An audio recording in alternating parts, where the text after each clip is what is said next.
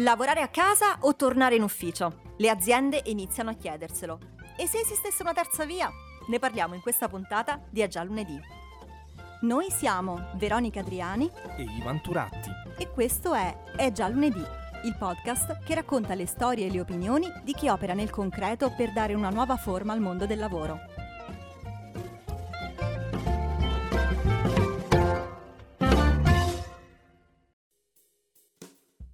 Benvenuti a questa nuova puntata di È già lunedì. Nelle scorse puntate abbiamo parlato di smart working, lavoro ibrido, abbiamo parlato di lavorare, di tornare a lavorare in azienda. Ogni soluzione ha i suoi vantaggi e i suoi svantaggi. Abbiamo visto chi è a favore e chi è contro, abbiamo visto eh, chi ne ha beneficiato e chi ne ha sofferto. Però eh, oggi vorremmo iniziare a ragionare su qualcosa di diverso, vorremmo iniziare a capire ma perché stiamo uh, decidendo se tornare in sede o lavorare da casa? E ci sono delle alternative. Te, per esempio, nonostante che appunto lavori come dipendente, durante la pandemia hai provato a trovare una tua via in qualche modo andando in un coworking. Ci racconti un attimo. Sì, io ho cercato a lungo delle alternative dopo molto tempo di, eh, appunto, di lavoro a casa. Come ho spiegato già in altre puntate, eh, io ho sofferto molto per lo smart working perché non ho una casa adatta allo smart working. Di conseguenza ogni tanto, eh, quando mi era possibile, cercavo dei coworking in cui poter lavorare ed effettivamente devo dire che era una, una di quelle giornate che davano un senso un po' di più al mio, al mio stare in azienda, al mio stare al lavoro, perché mh, potevo confrontare confrontarmi con altre persone che erano lì per lo stesso motivo. Per la maggior parte erano liberi professionisti, ma in quel periodo di coworking eh, ne hanno usati anche i dipendenti. Quindi ho potuto notare come si cercasse in qualche modo una nuova sinergia fra persone o comunque una relazionalità che ci stava mancando. Sì, sicuramente è una cosa che anche nel dibattito pubblico sta venendo molto alla luce in queste settimane, si sente spesso dire se eh, dobbiamo dobbiamo tornare in azienda va bene, ma se devo tornare in azienda per fare video call tutto il giorno, a questo punto magari rimango a casa. Quindi si comincia a scoprire che forse la base delle, dello stare in azienda non è tanto il fare il lavoro in azienda, almeno per alcuni lavori ovviamente, eh, ma è la relazionalità. Quindi anche questa eh, base qua molto importante e fondamentale per ogni essere umano. Assolutamente sì, ed è importante coltivarla ed è importante coltivarla probabilmente in un modo, diciamo, che sia fruttuoso per tutti, anche per il lavoro. Noi spesso tendiamo a pensare che la relazionalità sia eh, qualcosa di accessorio rispetto al lavoro di tutti i giorni, quando invece dovrebbe essere la parte, no? la, l'energia creativa che ti dà per poter svolgere al meglio le tue funzioni. Ci parlava la, la volta scorsa eh, Federica Lucantoni del, dell'importanza della pausa caffè, durante la quale escono fuori le idee più brillanti brillanti. infatti mi è, mi è, molto divertito questo, perché noi tendiamo a pensare invece che quei momenti morti siano momenti di, di pausa, di, di, non far nulla, quando invece è proprio da lì che a volte escono fuori le idee migliori o i migliori suggerimenti per, per un'attività. Ed è interessante scoprire oggi che cosa ci dirà il nostro ospite. Assolutamente sì, una terza via che eh, può veramente cambiare i giochi. Oggi vi sveliamo il topic della nostra puntata, vi parliamo di palestre relazionali, che cosa sono e come eh, funzionano lo scopriremo con la nostra ospite. Oggi ne parliamo con Giada Susca che è Senior HR Innovazione e Sviluppo di Elis. Benvenuta Giada. Buongiorno, buongiorno a tutti, grazie Veronica, grazie Ivan. Benvenuta Giada. Allora, iniziamo subito eh, a capire un po' meglio, insomma, cos'è una palestra relazionale? Una palestra relazionale è eh, una terza via, una terza via del nuovo modo di lavorare e di apprendere. Eh, si è sentita forte l'esigenza dopo la pandemia di creare dei nuovi spazi eh, interaziendali che potessero far sperimentare ai lavoratori eh, una terza dimensione rispetto all'ufficio tradizionale e alla cucina di casa a cui siamo stati abituati, insomma, in questi ultimi due anni ad incontrare le persone. Eh, per questo, con le aziende del consorzio Elis aderenti a questa iniziativa, da settembre dell'anno scorso abbiamo iniziato questo viaggio eh, in cui volontariamente eh, alcuni lavoratori scelti all'interno delle aziende potevano recarsi in questo spazio che abbiamo chiamato palestra relazionale, eh, in cui lavorare ma anche eh, apprendere eh, con una modalità di aula di formazione allargata, dove nella giornata lavorativa eh, ci sono stati dei momenti che abbiamo chiamato rituali in cui le persone insieme potevano eh, svolgere alcune attività eh, che andassero a lavorare su alcuni driver che hanno in qualche modo contraddistinto questo progetto, che sono creatività, benessere, produttività individuale e impatto sociale. Quindi in una giornata lavorativa tradizionale, in uno spazio che sia terzo rispetto appunto all'ufficio o alla casa, ehm, i lavoratori che abbiamo chiamato pionieri, quindi esploratori di questo nuovo modo di, di apprendere, potevano stare insieme tra di loro e riuscire anche a contaminarsi con quelle che sono delle competenze da mettere in comune in questi luoghi. Ci riesci a raccontare un po' meglio proprio da che necessità nasce questa idea e un po' appunto come è nata proprio l'idea eh, operativamente? Allora, operativamente, diciamo, bisogna fare una precisazione. Allora, io faccio parte di un consorzio di imprese che ogni sei mesi lavorano su dei progetti eh, che hanno un forte impatto sociale e che eh, hanno un focus specifico su tre direttrici, trasformare la scuola, trasformare l'impresa e trasformare il lavoro. Ovviamente, eh, diciamo, uh, un po' uh, forti di, di, questo momento storico che abbiamo vissuto, il, la nostra concentrazione è andata uh, subito diciamo, al tema della trasformazione del lavoro, perché con la pandemia insomma, ci siamo sentiti un po' tutti spaesati, no? abbiamo perso le relazioni, abbiamo perso i rapporti eh, interpersonali, anche se grazie al digitale abbiamo diciamo, in qualche modo limitato la perdita, anche se solo in parte. E la dimensione relazionale del lavoro eh, è cresciuta nel tempo ed è diventata sempre più rilevante, motivo per il quale eh, appunto le aziende del consorzio hanno capito che era fondamentale diciamo, offrire eh, un luogo dove questa dimensione relazionale potesse essere recuperata e anche in maniera molto veloce e in ottica laboratoriale. Per cui eh, l'esigenza appunto nasce da, da, questo per dare una risposta concreta e immediata al eh, senso di perdita della relazione che tutti i lavoratori di tutte le organizzazioni eh, ci hanno restituito quindi partendo da un momento di ascolto con quelle che erano le esigenze dei lavoratori, mettendo insieme quelle che erano le criticità delle organizzazioni, abbiamo deciso appunto di mettere in piedi questo progetto sperimentale eh, che però fosse sostenuto anche da una ricerca scientifica che è condotta dall'Università Statale di Milano, guidata dal professor Luca Solari e dal suo team di ricerca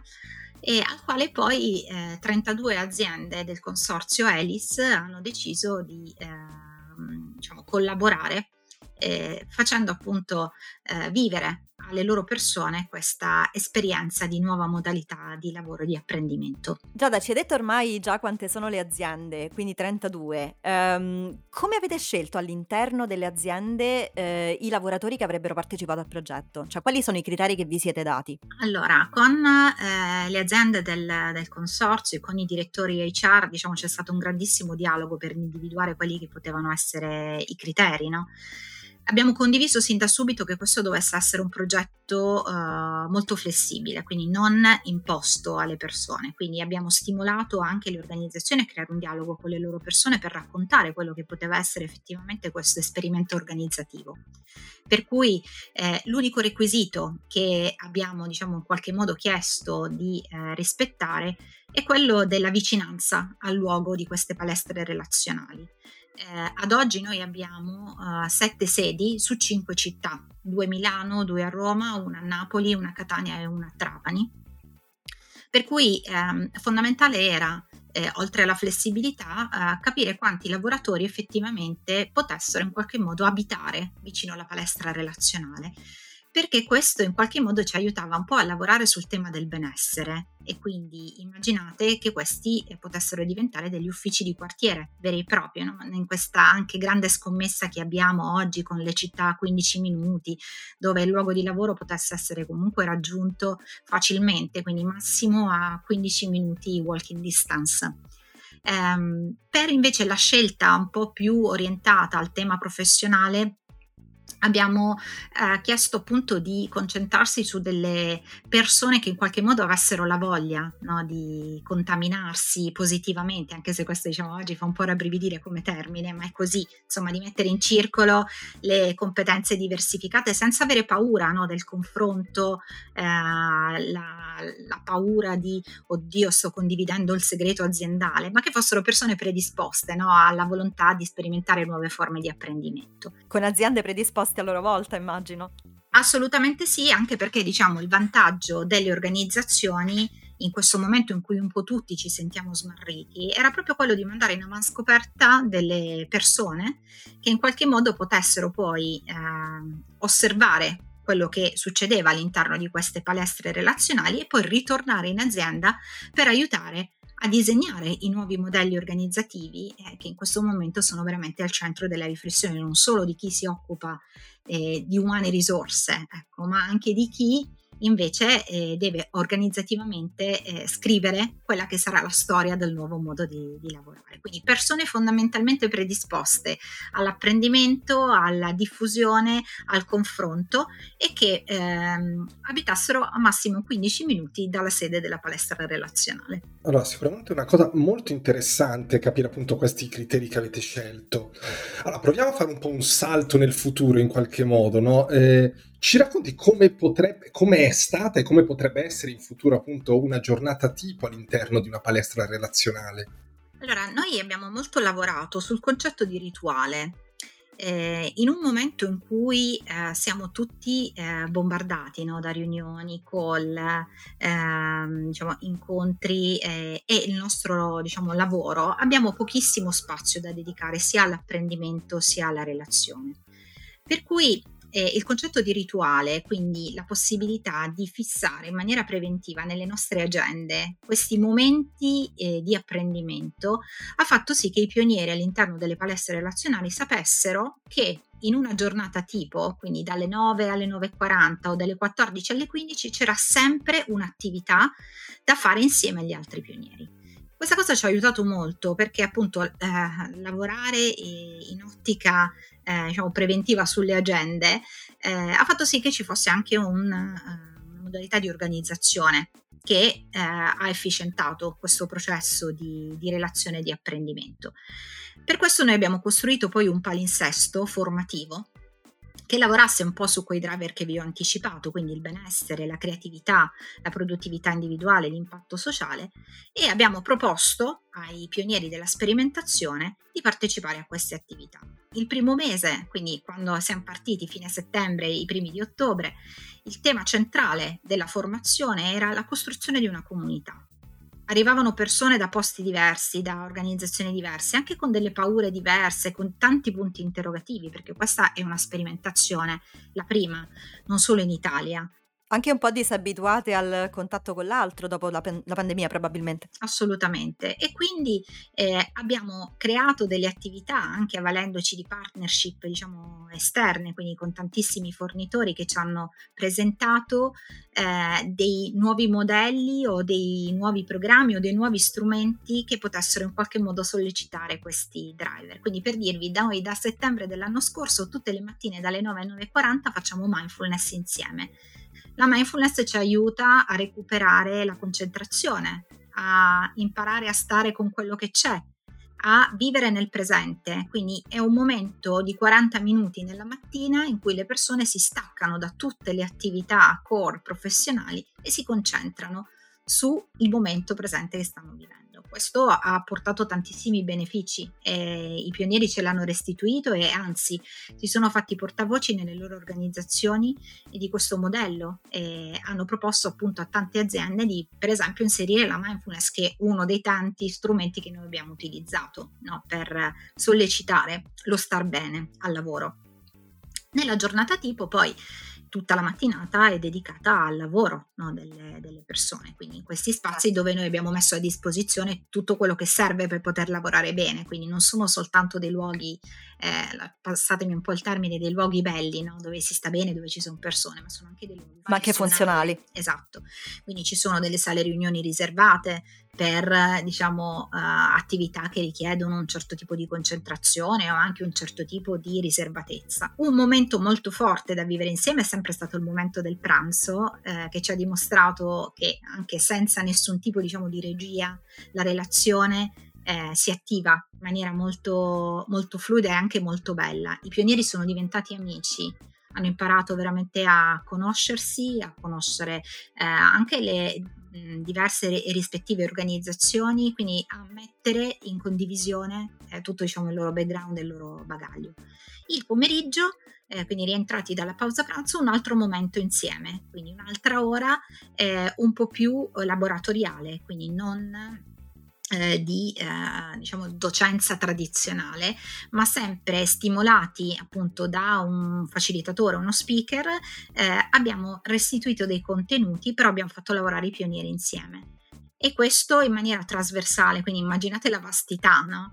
Quindi su sette eh, sedi, su cinque città, avevamo un numero di eh, più o meno 250 persone che lavoravano insieme certo. e poi restituivano eh, diciamo, gli apprendimenti di quel modulo. Quindi immaginate questo bellissimo palinsesto di sei mesi dove eh, costruzione di comunità, mese due abbiamo lavorato sul tema dei futuri possibili.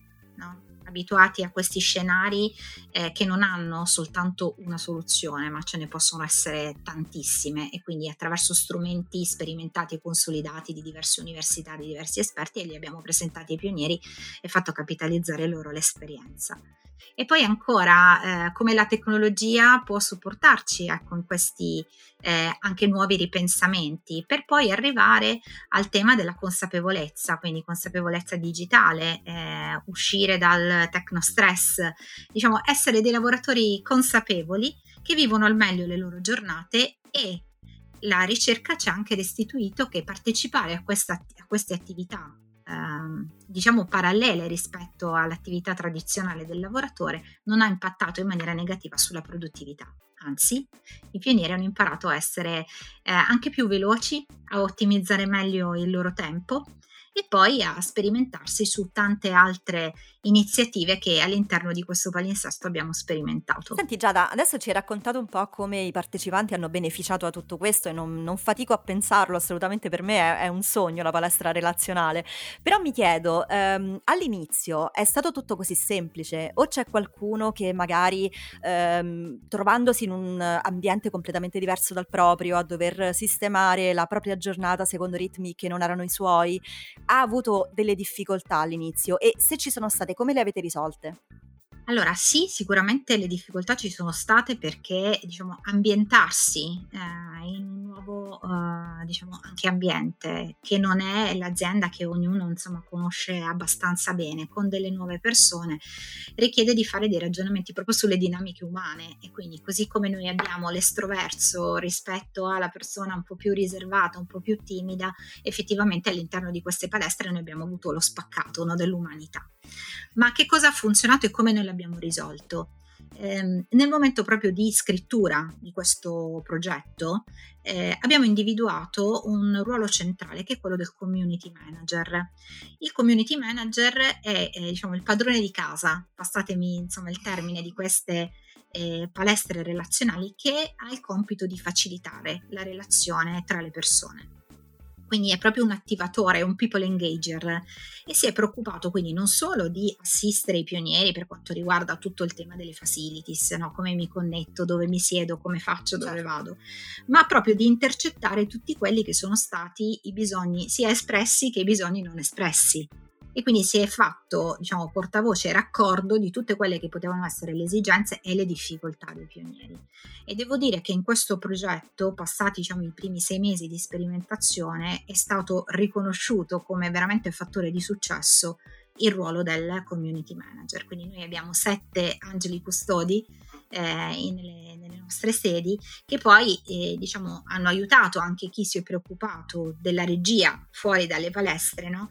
a disegnare, ridisegnare attraverso i contributi raccolti eh, quella che poteva essere l'esperienza. Perché diciamo, una cosa che mi fa piacere sottolineare è che questo pacchetto ecco, di esperienze non è stato un pacchetto che noi abbiamo come regia eh, diciamo, costruito prima dell'esperienza. Abbiamo provato a dare un'architettura, ma la cosa bella appunto di questo progetto è stato proprio il continuo co-design.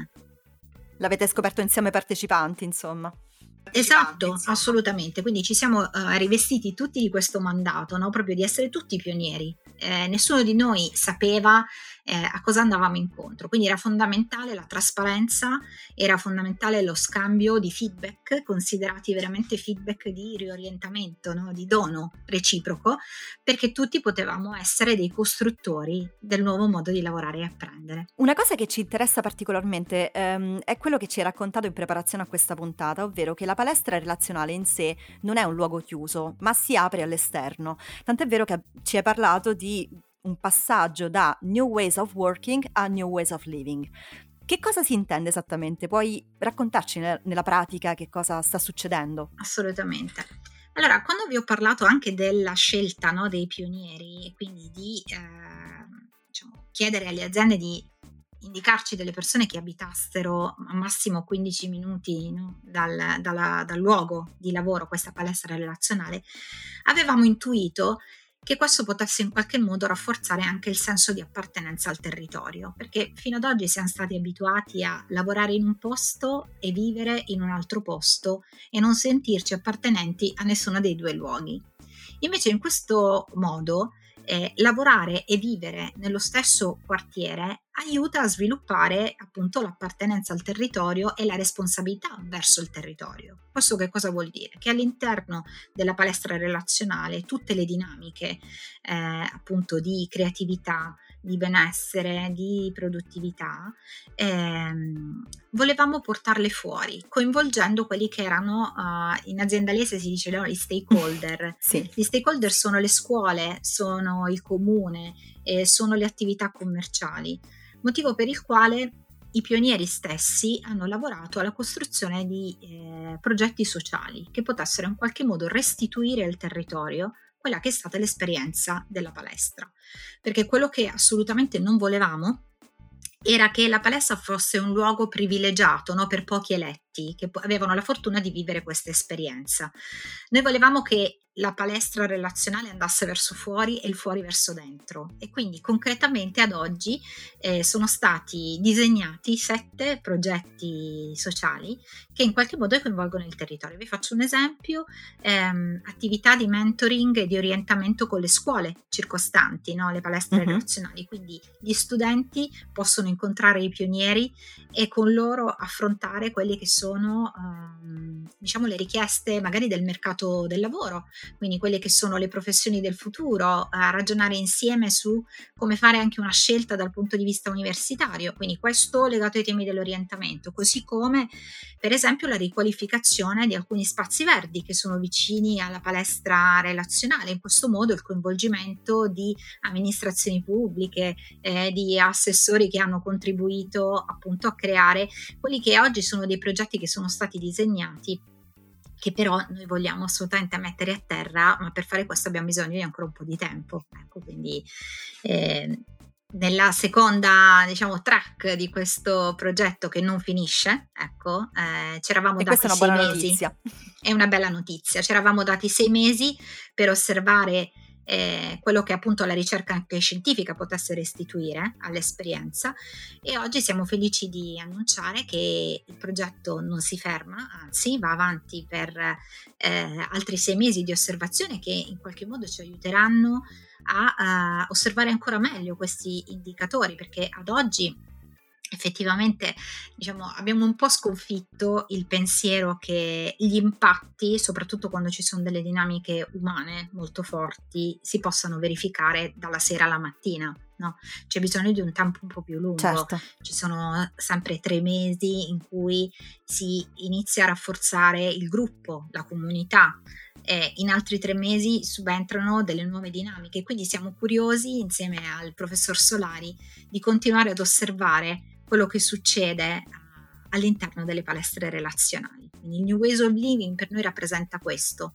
La palestra non è un luogo chiuso, la palestra si apre al quartiere e man mano, ecco, se mi doveste anche chiedere qual è il grande sogno, è che ci siano tantissime palestre relazionali sparse su tutto il territorio, quindi non solo nelle grandi città, ma anche eh, in luoghi un po' più, diciamo, isolati no? dal movimento che la grande città eh, può offrire, ma così come lo sviluppo di tutto il sud, che è anche una tematica che ci sta molto a cuore.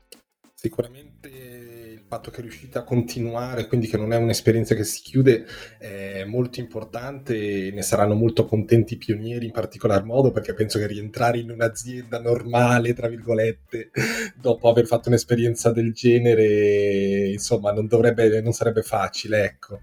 Eh, una cosa che mi chiedevo, no, perché uno dei punti focali del progetto è proprio anche l'abbattimento delle barriere fra i diversi ruoli in azienda, no? Quindi, perché giustamente dentro una palestra si trovano appunto ruoli di eh, diverso tipo, cioè non è che c'è una selezione per ruolo.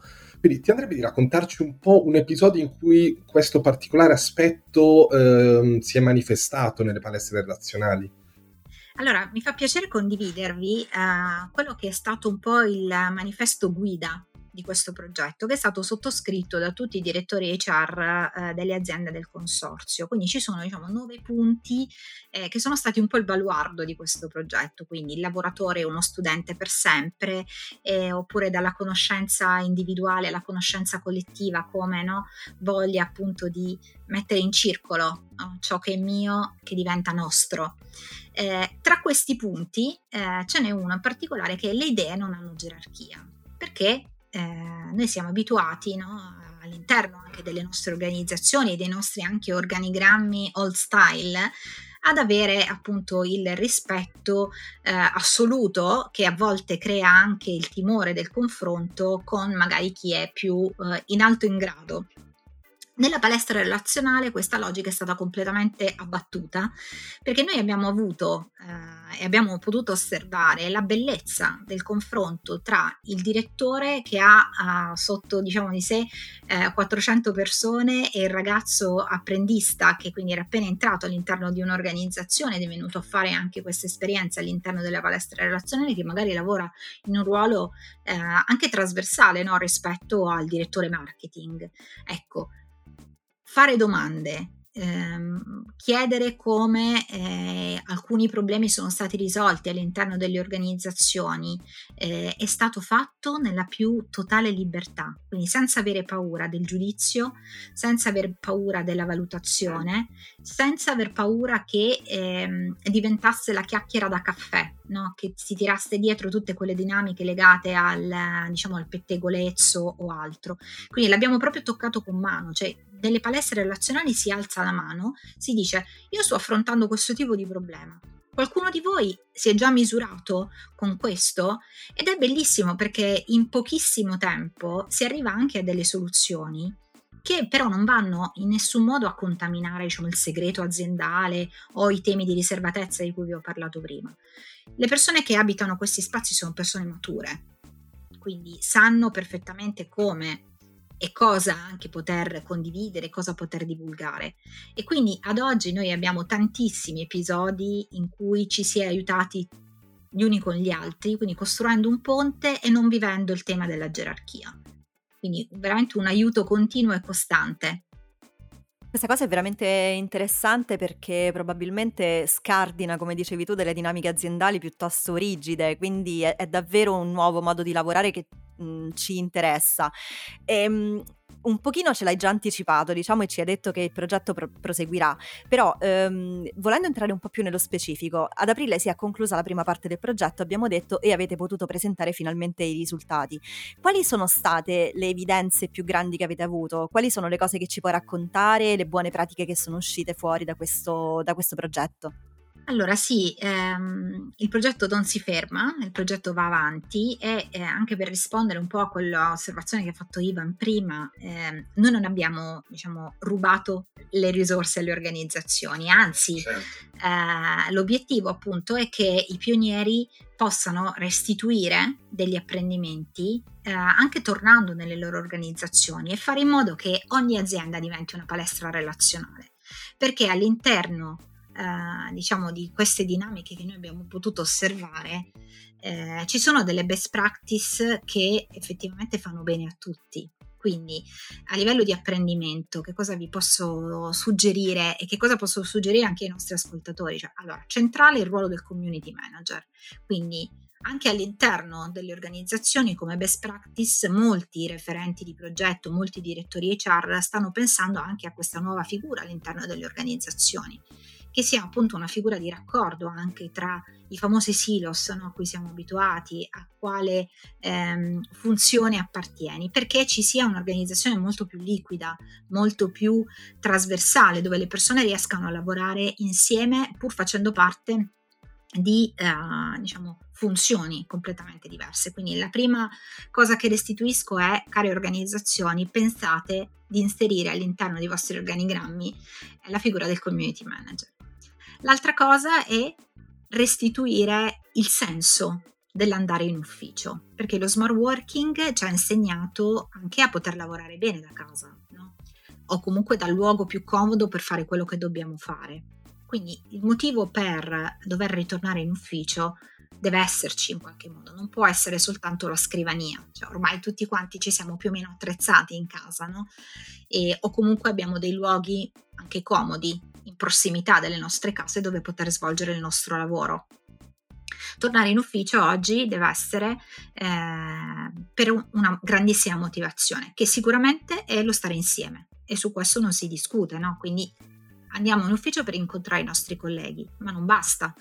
Bisogna assolutamente ripensare a delle esperienze e qui tutto il tema dell'employee experience, no? per disegnare quello che è il journey, il viaggio delle persone che rientrano in azienda. Quindi in azienda non vado solo perché devo lavorare o mi devo, diciamo, attaccare alla mia video call eh, dalle 9 di mattina alle 6 del pomeriggio per bene che vada. Non ha senso tornare in ufficio per quello, magari sottopormi anche al traffico e a tutte le varie altre variabili no? che eh, accompagnano l'ingresso del eh, della, della mia giornata lavorativa. Quindi è fondamentale, e noi l'abbiamo sperimentato nella palestra relazionale, creare un palinsesto anche no, di attività, e questa è un'altra bellissima best practice, eh, dove le persone, una volta tornate nella loro organizzazione, sanno che in determinati orari, in determinati giorni si possono fare delle cose insieme, si possono sperimentare le nostre organizzazioni come dei veri e propri laboratori, delle fucine no, di idee in maniera trasversale. L'altro aspetto è quello di considerare questo tipo di attività attività anche lavorative, quindi non, non suddividere più il ok, in questo momento lavoro, lavoro, lavoro, lavoro, ma nel lavoro ci può essere anche tanto di creatività, tanto di benessere, tanto di well-being, no? Dobbiamo appunto fare bene e stare bene, perché effettivamente il lavoro possa essere un'occasione di fioritura delle persone perché veramente si possano poi incarnare quei principi che sono stati sottoscritti. No? Il lavoro non deve essere considerato una maledizione divina.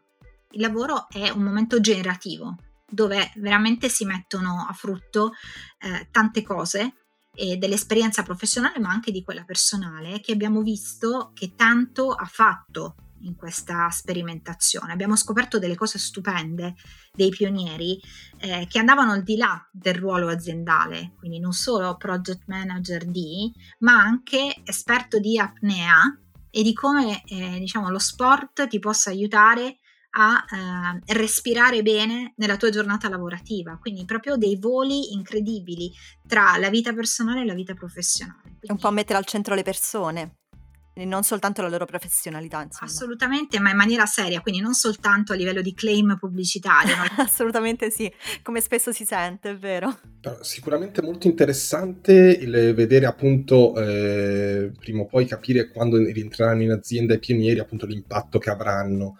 Eh, ma già adesso che riscontri avete avuto dalle imprese che partecipano al progetto e secondo voi c'è margine per ampliare appunto e prendere altre aziende a farne parte nel prossimo futuro? Insomma, l'avete già pensato questa fase?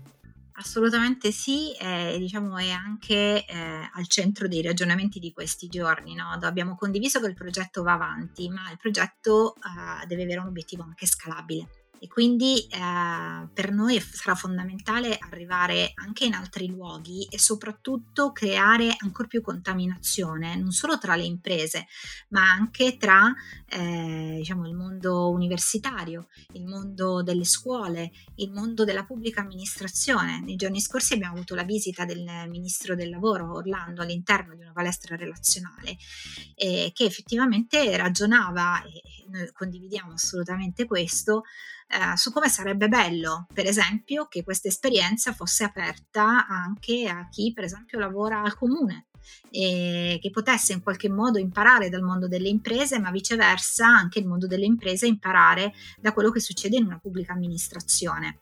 questo è molto interessante. Sì, sicuramente è una bella contaminazione l'obiettivo è che nessuno resti indietro. Ecco, questo ritorna un po' il tema che questo non è un progetto esclusivo per pochi eletti.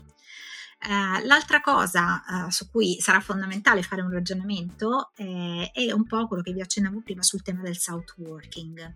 Cioè, ad oggi tantissime persone in questi due anni hanno deciso di fare anche delle scelte di vita particolari, cioè ritornare nel proprio luogo di origine, perché il lavoro in qualche modo poteva realizzarsi eh, anche a distanza, quindi abbiamo gli strumenti, abbiamo eh, gli strumenti collaborativi, abbiamo la possibilità di incontrarci eh, anche così con strumenti digitali e la produttività era garantita perché continuare a vivere diciamo distanti anche dal luogo che si era scelto che poteva essere il luogo nativo o perché no un altro luogo no, dove effettivamente il lavoratore stava bene. E questo alcune aziende l'hanno sperimentato, per esempio eh, a Trapani eh, c'erano dei lavoratori che eh, fanno capo ad un'organizzazione che ha delle sedi soltanto a Roma e Milano.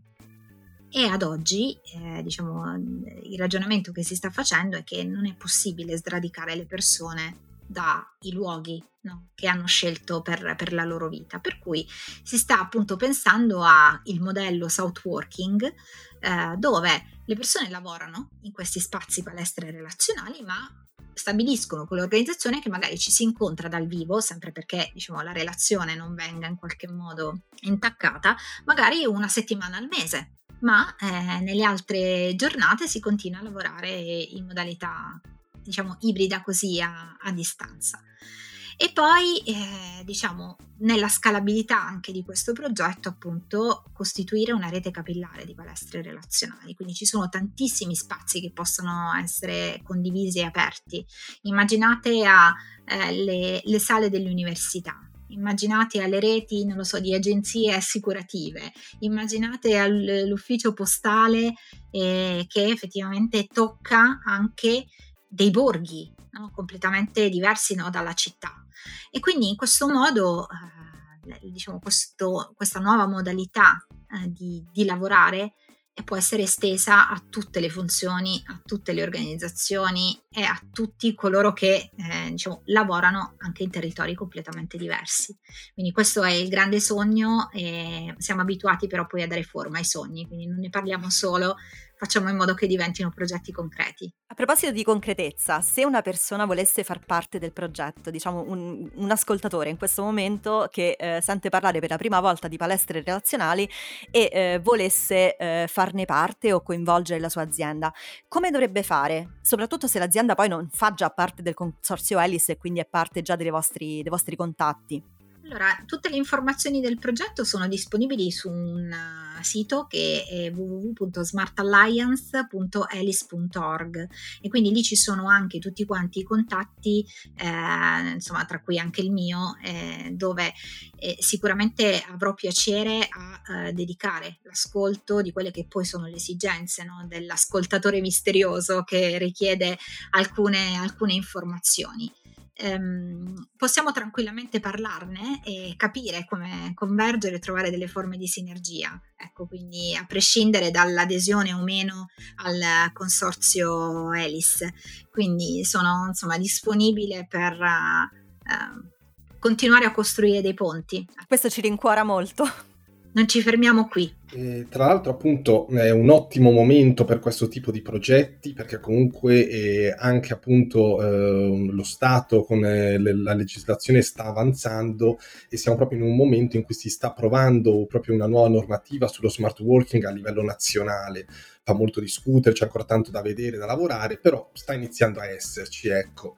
Mm, secondo te come cambieranno gli spazi nel mondo del lavoro palestra relazionale, ma anche oltre. Un po' ce l'hai già detto, appunto, pensi che al di là del vostro progetto possano essere poi mh, dei modelli da implementare su larga scala, le palestre relazionali? Io ne sono assolutamente convinta, eh, così come diciamo, ringrazio chi in questo momento è proprio al lavoro per cercare di eh, creare delle linee guida che in qualche modo possano facilitare eh, le imprese di tutti i livelli, ma tutta la comunità eh, diciamo, dei lavoratori a, a, appunto non essere smarriti. Eh, certo è che eh, poi ogni situazione dovrà avere la sua sartorialità perché ci sono tante esigenze diverse, ci sono tante esperienze diverse e quindi diciamo avere una linea guida funziona, ma poi il grande lavoro è proprio lasciato a chi eh, nelle organizzazioni deve disegnare appunto il, il, modello organizzativo più giusto per non disperdere anche l'esperienza che noi siamo riusciti a capitalizzare in, in questi anni.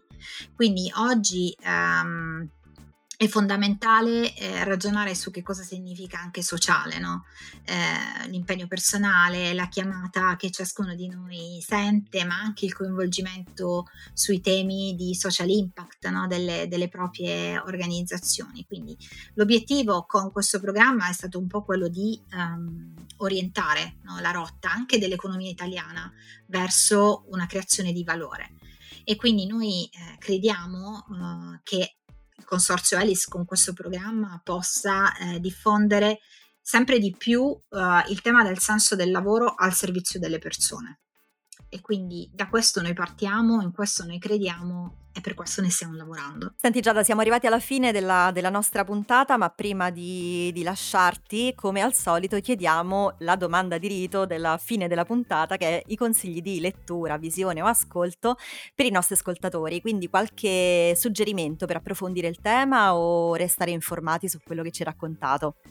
Allora, io consiglio, diciamo, il, uh, un libro del cuore che però è dell'ultimo periodo. Ecco, um, il libro si chiama Human- Humanocracy, imprese straordinarie come le loro persone.